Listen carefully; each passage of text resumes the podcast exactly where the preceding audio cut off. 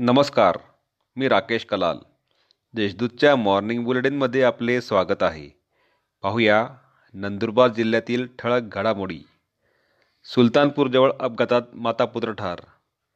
गोंधळाचा कार्यक्रम आटोपून परतत असताना मारुती अल्टो कारने रस्त्यात उभे असलेल्या ट्रॉलीला धडक दिल्याने आई व मुलाचा जागीच मृत्यू झाला.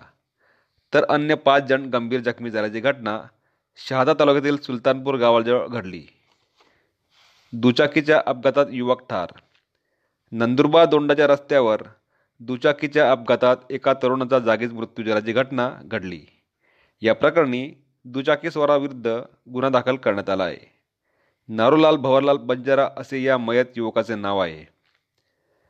नवापूर येथे टेम्पो ट्रॉलामध्ये धडक तीन तास वाहतूक ठप्प.